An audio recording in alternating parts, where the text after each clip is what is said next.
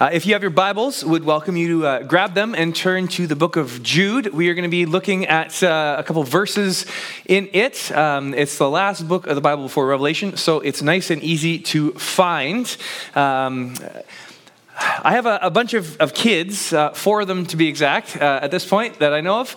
Um, I don't know what that was. Uh, our third one, though, Koa, uh, he is uh, he is one that gets into a lot of trouble. He's silly, he's goofy, um, but he also uh, kind of is um, our, our, child who who likes to uh, to fall, get hurt, and that kind of stuff. Uh, so it's pretty normal for him to be a little bit, uh, a little bit beat up. Uh, but this last, uh, last month, uh, he, he developed a little bit of a, of a rash, what was different. Um, and we kind of just thought, ah, whatever. It's a, it's a rash. He's a three year old kid. It'll go away. Uh, and we just kind of ignored it for a few days, like good parents. Um, and so a few days later, we noticed that the rash, well, it, it, hadn't gone away and it had kind of spread a little bit. So, um, like a good parent, we gave them, we gave Koa a bunch of Benadryl, knocked him out for three days. And, uh, and thought, yeah, that, that'll solve the problem. Uh, the thing was, uh, we just kind of thought the issue was a, a, rash, this thing that we could see. Uh, we just want to take care of it, get, get rid of it before it gets worse, before it gets itchy, before he, uh, he starts itching it and, and, and scabbing over. The, the problem is that we, we didn't realize there was something more going on. And so, uh, about a week after we first saw it, we did notice that it had become inflamed and red. He was, he was scratching it, itching it. Uh, it was scabby. Um, and it was, it was really a, a problem that we realized uh, was bigger than just this outward thing that we could see. The, the, the rash had turned out to be a symptom uh, of a greater problem, something underneath, something that we didn't see with our eyes, that, that we couldn't just diagnose. And so we started taking him to the, to the doctor. We got blood work for him. We got antibiotics. We got creams. Uh, we got all these different things trying to figure out well, what is it that's causing the rash? We learned that the, the, the rash wasn't the problem, there was something inside. As we look at the book of Jude today, we're, we're going to see this the same, uh, the same play out. Um, Jude is going to say that grumbling is a, is a problem, it's, it's ungodly. But not just because, as a good Christian, we should be happy and, and cheery and never be upset about life or things that are going on, but because it actually shows a greater heart problem. Grumbling is a symptom of a greater heart problem that needs to be dealt with with the gospel, or else uh, will, it will lead to, to judgment what we're going to see today is that our grumbling has to be met with, with God's mercy for it to be silenced. And so there's three things in our passage that we're going to see is that grumbling is ungodly.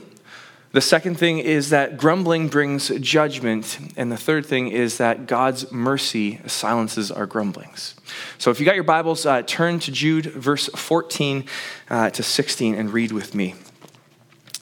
It was about these that Enoch, the seventh from Adam, prophesied, saying, Behold, the Lord comes with ten thousands of his holy ones to execute judgment on all and to convict all the ungodly of all their deeds of ungodliness that they have committed in such an ungodly way, and of all the harsh things that ungodly sinners have spoken against him. These are grumblers, malcontents, following their own sinful desires, their loud mouthed boasters, showing favoritism to gain advantage.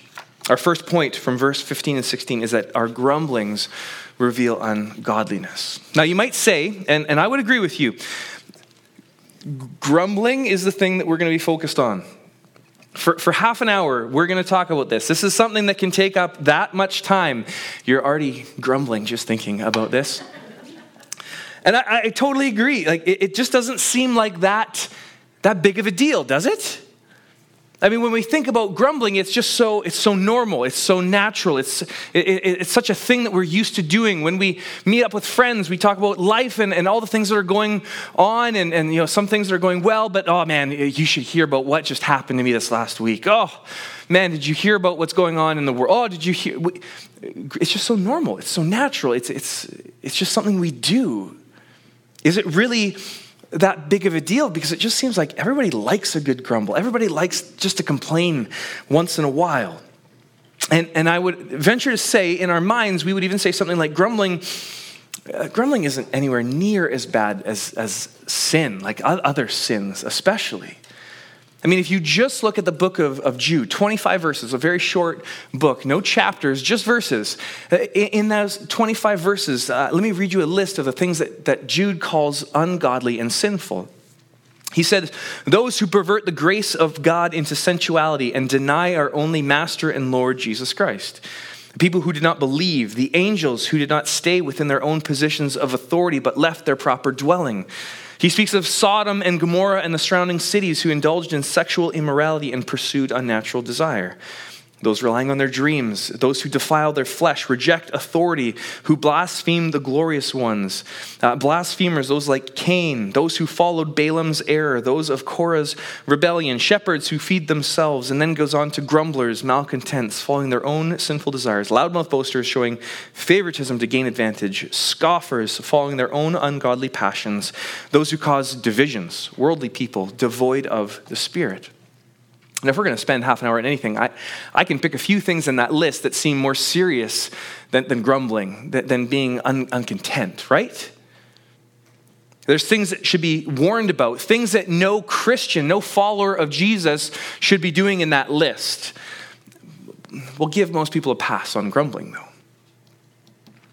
It, it feels a bit like, you know, when you, when you put grumbling in, in the rest of the list, it's like going to the mechanic and you get the list at the end uh, you know he's done his diagnostic and he gives it to you and he says you got you got some big problems that we need to talk about. The first is um, well your tires uh, they're completely bald. Like uh, the fact that they haven't exploded is, is a miracle. I don't know how you made it here. And you're actually missing lug nuts on like three tires. I don't know what's going on. Uh, how have you, you're, you're not dead is a surprise. He said but also your, your transmission like your transmission is completely shot. You know when you put it in gear and you, you, you press the gas you notice how you don't really go anywhere for a while? It takes a while for your car to get going. Your, your transmission is shot. You, you need a new transmission. And have you not noticed all the black smoke? You don't drive a diesel, uh, that, that's just your engine. Your gaskets are all blown, uh, like you're gonna ruin your engine. And you're like, oh man, that's a, those are some expensive things. Like, uh, okay. And he flips the last page and goes, oh, and, and by the way, your, your brake fluid is low. Like, okay, seriously. Of all the things that you could you could point to, I'm sure the windshield wiper fluid is low too, but like why would you even talk about that when there's all these these big issues? And so the question is for us, what is it about grumbling that makes it as bad as the other things on this list? Why does Jude make such a big deal of it? Well, like the rash, uh, grumbling is, is the symptom. It's, it's the thing that presents itself that we see. It's a symptom of something at the heart level that's wrong. What, what grumbling and complaining, what, what they're showing is a heart that is actually discontent with what God has, has given us, what God has done for us, and ultimately with who God is. Grumbling is, is something that, that, that builds up in us and says, I, I don't have enough. I'm not satisfied. I need, I need more. And, and, grumbling itself, it, it doesn't end in and of itself. If we, if we let it go, it bursts like a dam and leads to rebellion. It tries to unseat the king. And Jude actually gives us the point from number 16 with Korah's rebellion.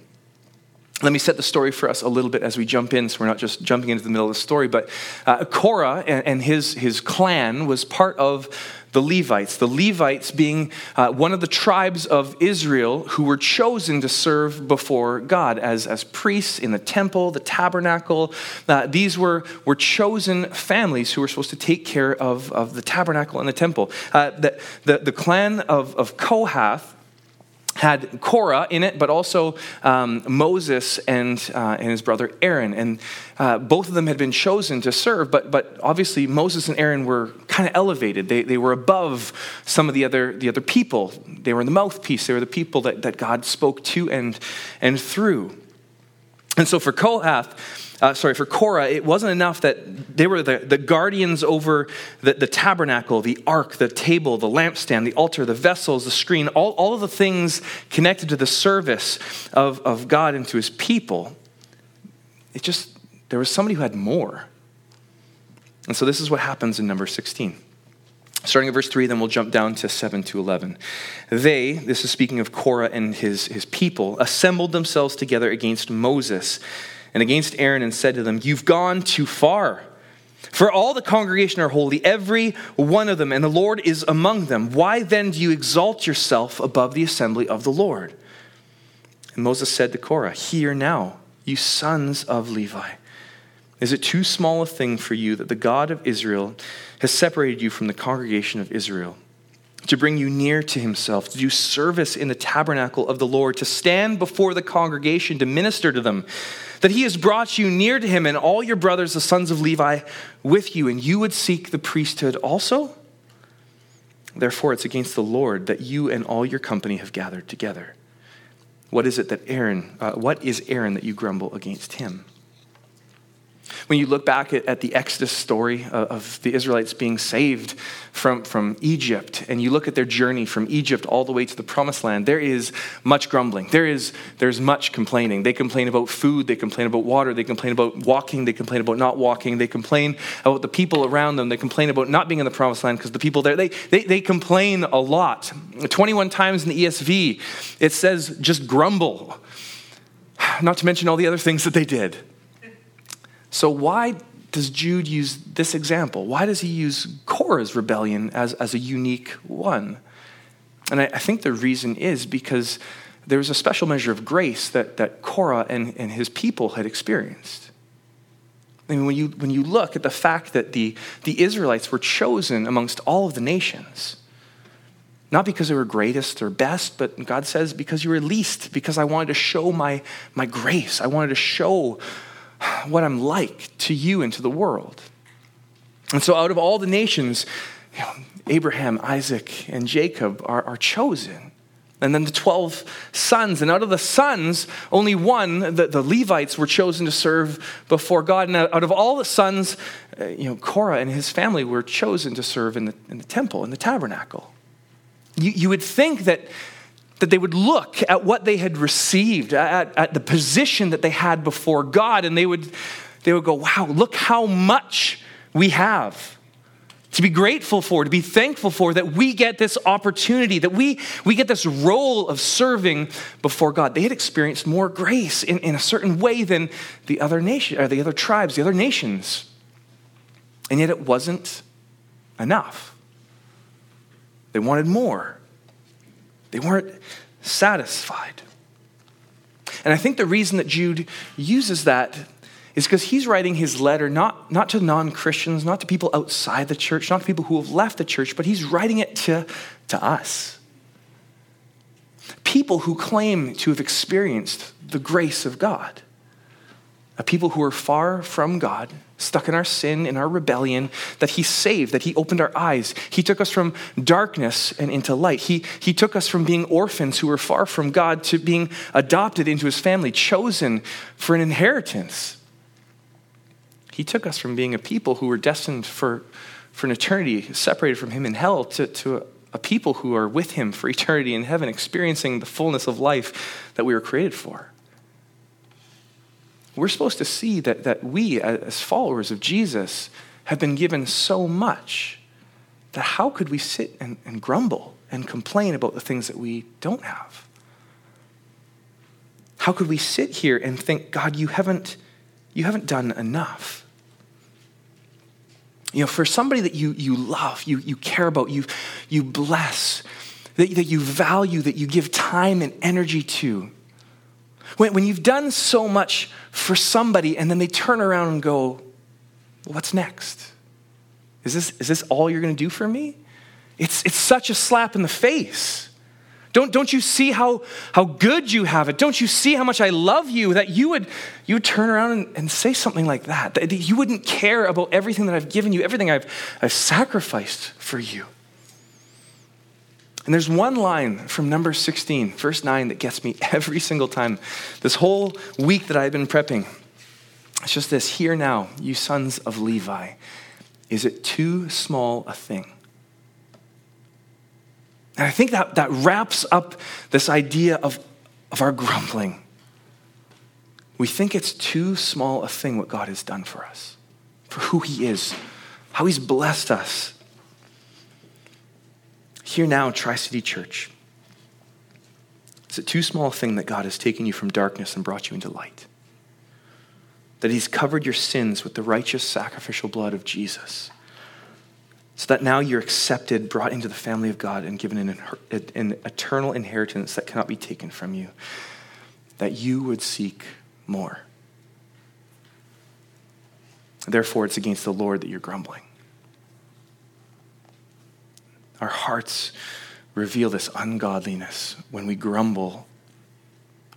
If you're not part of the church and you're here, maybe, uh, maybe you're not a Christian at all, I'll, I'll say it this way Is it too small a thing that you have, you have breath, you have life, that you could even be here and you could grumble against a God who's given you everything that you are and you have? That you would have the mind to be able to say, It's not enough, I need more. Is it too small a thing that you could even rebel against God? And so the question I have is, is what do we think we deserve? I mean, what, what do we think will make us satisfied now in this life and also in the life to come? What, what do we believe we deserve? What do we think we are owed?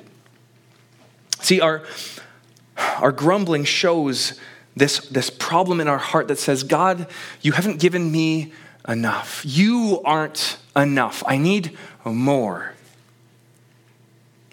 But when we really look clearly at the grace we've received, at the life that we have, is it too small a thing what God has given us? Our very existence, our very breath, our mind, and our ability to even question it. Is it too small a thing what God has done for us? Jude doesn't just say, though, that our, our grumbling is ungodly. He actually tells us in verse 14 that our grumbling brings judgment.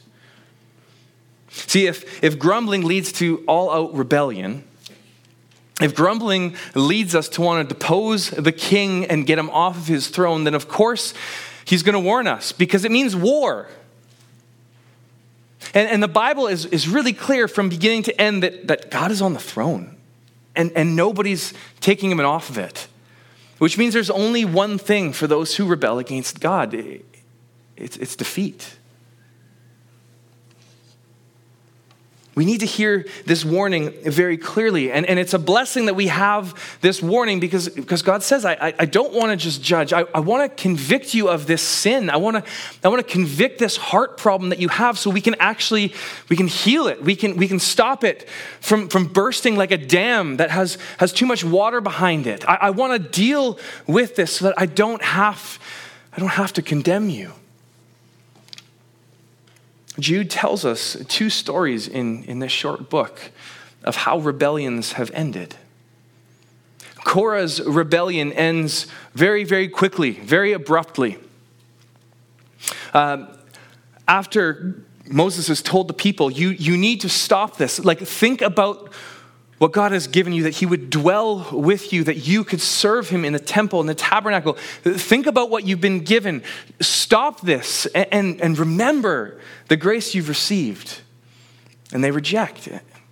And Moses says, Everybody, get away from Korah, from his people, from the possessions. Get away from them.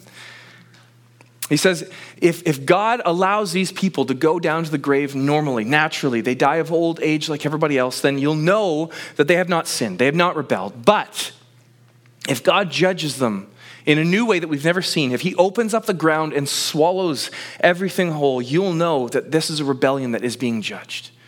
And as soon as Moses finishes, the ground opens up, and the people and the possessions, everything is gone. It was, it was a judgment that was immediate. They had the opportunity to repent, they had the opportunity to turn, they had the opportunity to dwell with God, and they rejected it. They weren't satisfied with what God had given them. But there's a second rebellion that Jude talks about in verse 6.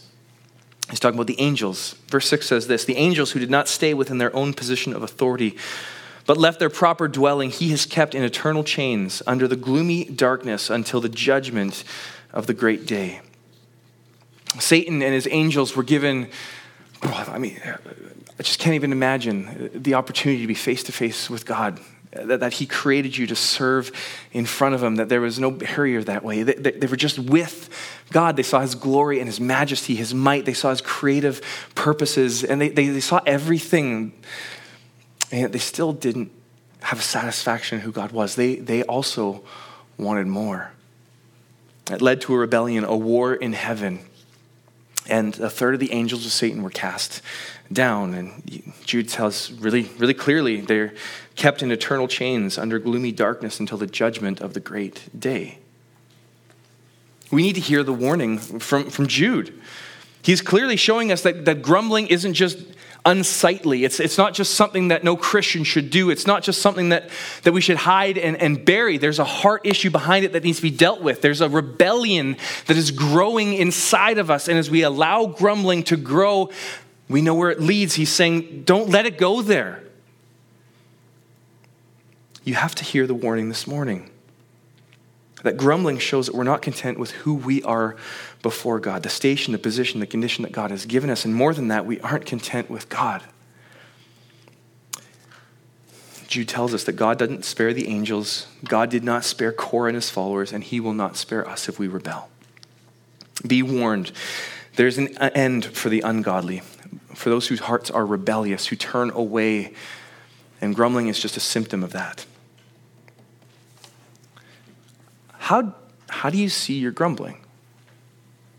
When we, when we complain about the things in this life, when we complain about our work or our money, our, our car that broke down, the house that needs to work, when we complain about our friends, our family, our spouses, our kids, when we complain about the things that we do, the things that we have, the things that we don't have, what, is it, what does it reveal? How do, you, how do you see it? Is it, is it just a small thing? Something that we should only do for a little bit and then, and then you know, quiet it? Or do you see it as the beginning of a rebellion? Jude tells us exactly what it is. We need to be convicted of that this morning.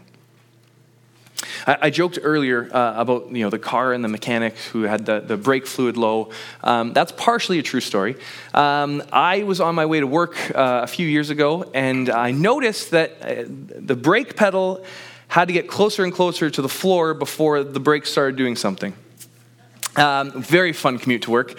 Um, terrifying commute to work because when I got there, I, I dropped off the car and I, I, told my mechanic, who actually was next to my workplace, I said, "Hey, like I don't know what's going on, but my brakes, my brakes aren't working very well. Can you figure out what's what's going on?" So I came back later that, that day and he said, "Oh yeah, your brake fluid is low." And I was like, "Oh, that, that's a, I, think I don't know anything about cars. I think that's an easy solution. Let's just let's just fill her up. How much is brake fluid?" And he's like, "Well, I, I could fill up your your brake fluid." and send you out of here. It's, you know, it's $11 for brake fluid. Uh, the, the problem is the fact that your brake fluid is low means that there's a bigger problem. If we don't actually take care of the broken brake line, you on a, on a trip, if you hit your brakes too hard, like you could just rupture it, have no brakes, and be in a serious car accident. You, have to take care of the problem. You, you can't just try to silence the symptoms. And so it is with grumbling. See, the thing is, I, I think if we're honest with ourselves, many of us are grumblers, complainers. Many of us, as we look at life, are not fully satisfied with, with what we have, with who, with who God is.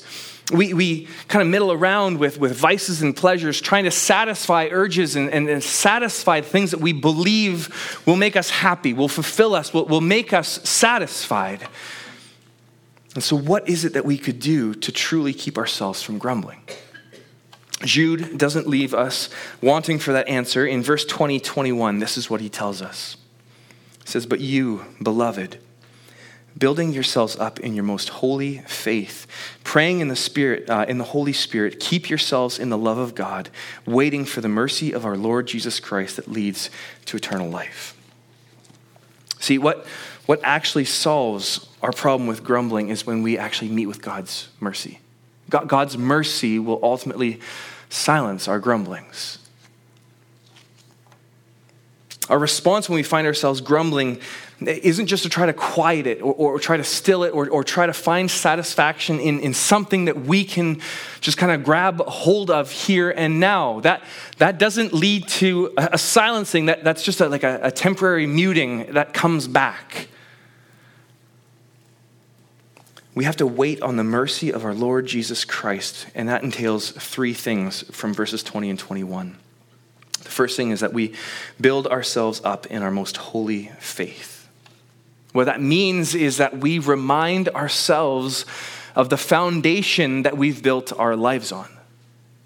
We, we look back at where we were before we experienced the grace of God, before when we were sinners, when we were enemies, when God saved us out of darkness. We, we look back to who we, we were, and then we look at the foundation, this, this new life, and we say, This is the thing that will actually lead to eternal life. This is, this is what has saved us. This is who has saved us. We look back at the life, the death, and the resurrection of Jesus, what he has done, how he has blessed us, loved us, been gracious on us. We, we remember.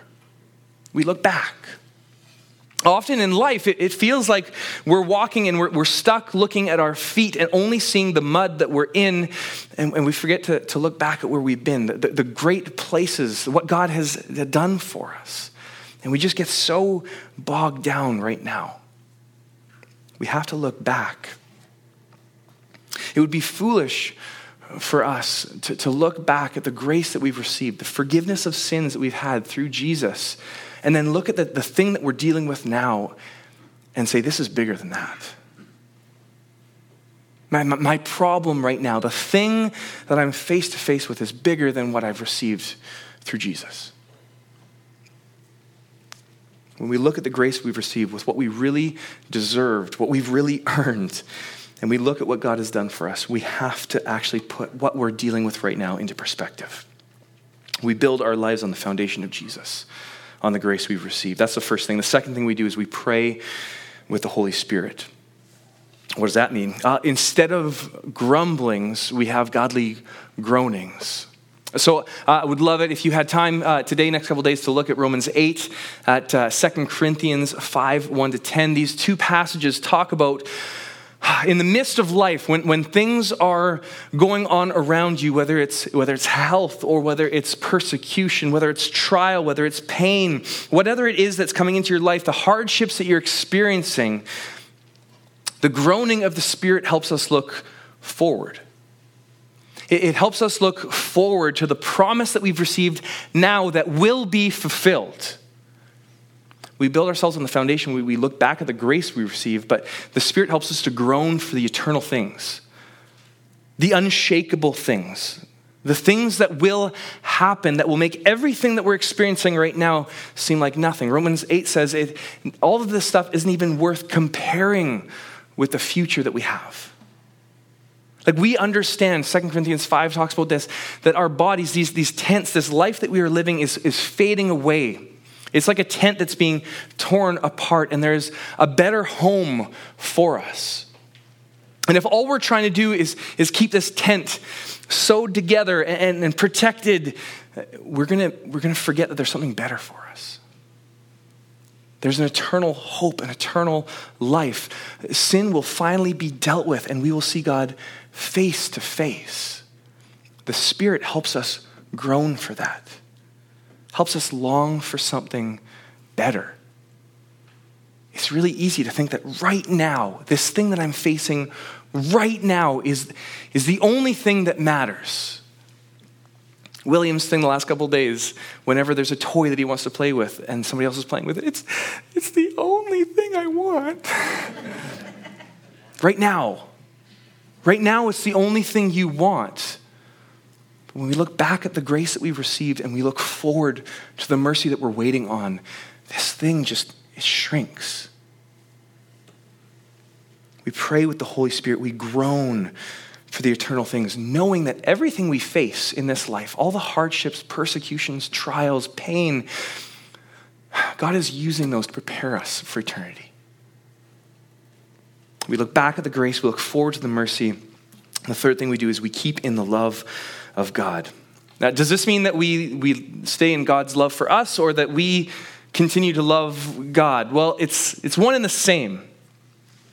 It's one and the same. Um, we love God because He's first loved us. We, we love God and understand how to love because we understand God, His love for us. It's, it's, it's tied together. We didn't love God and then He loved us, it's a, it's a response. And really, staying in the love of God means that we will live obedient lives. We, we will follow what, what this wonderful, amazing Savior has done for us because we, we see the gift that we have been given. We see the blessings that He has given us. And we say, obviously, you know best. We're going to follow your way, not my way. I, I'm not a good king, you are. See, obedience, love for, for God is the opposite of rebellion. It's submission to what God has, has told us, what He's what he's given us, what he's, he's called us to. We, we actually say, I, I trust you. I believe that your way is best. I will live a life of, of submission and obedience.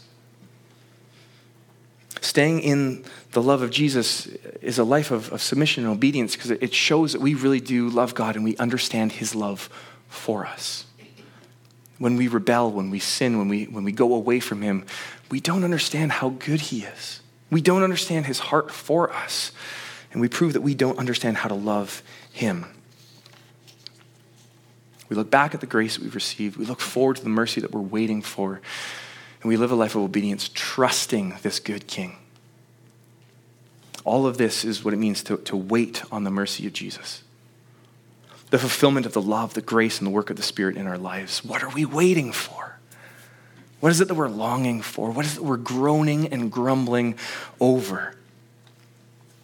What the Bible tells us is we're supposed to groan and grumble and, and long for that face to face encounter with Jesus.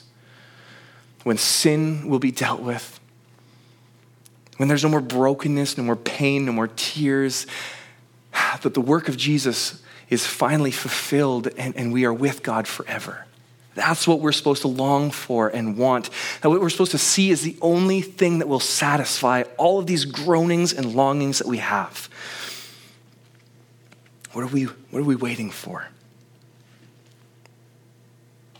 Think for a moment what, what is it that we find ourselves groaning about most often, complaining about? I mean, maybe some of us are really good and we can't think of something. Just turn to the person beside you that you came with and ask them, what, what, do I always groan about? What do I complain about? Talk to a, a friend, a family member, a workmate, talk to your kids. We know that there are things that we groan and long for that we, we think will satisfy or we, we think are not good enough. And then look back to the gospel. Look, look back to what we've received in the grace and the mercy of, of Jesus. Look forward to the promises that we're waiting for and hold up that thing and say, is it, is it worth it? If this is really dealt with, will it change what I've received and will it change what I'm waiting for? And ask the question if, if I continue to grumble and complain and allow my heart to be fixated on this, where does it lead? Does it lead to contentment? Or will it actually lead to condemnation? Lead me not to be satisfied with God and what He's done. As we go, my, my hope is we don't leave thinking, let's just deal with the deal with the grumblings. Like if I if I just don't grumble, I'll be okay. That that's not the solution. The solution is to deal with the heart problem underneath. I hope that as we go and as we think of all the ways that God has, has blessed us, the ways that He have, has given us so much, and the promises that He's given us for eternity, that we would be able to have our hearts turned and we'd be filled with thanksgiving. We'd be filled with worship, filled with gratitude. That grumblings would be silenced as we meet with God's mercy. Pray with me as we go. Father, I thank you for your word. I thank you, God, that this morning, something like grumbling, which can seem like nothing, God, you can convict us of it. You can show us where it leads, the, the, the, foolishness of it as we look at it and put it in terms of our, our grace and the mercy that we've received, the love that you have showered on us. God, I do pray that we would be able to put all of the pain and the suffering, all, all of the, the situations that we face in this life into perspective. That we would hold it up before you and what you've done. And God, it would disappear. That our hearts would be stilled, our hearts would worship and be filled with thanksgiving. God, would you do a great work in us and through us? Would the people around us see a contentment in us, not from what we have, in terms of our material things or relationships here, but God, they would see a contentment with you. God, work in us, work through us. Would you save us? Would you save those around us? We pray in your great name. Amen.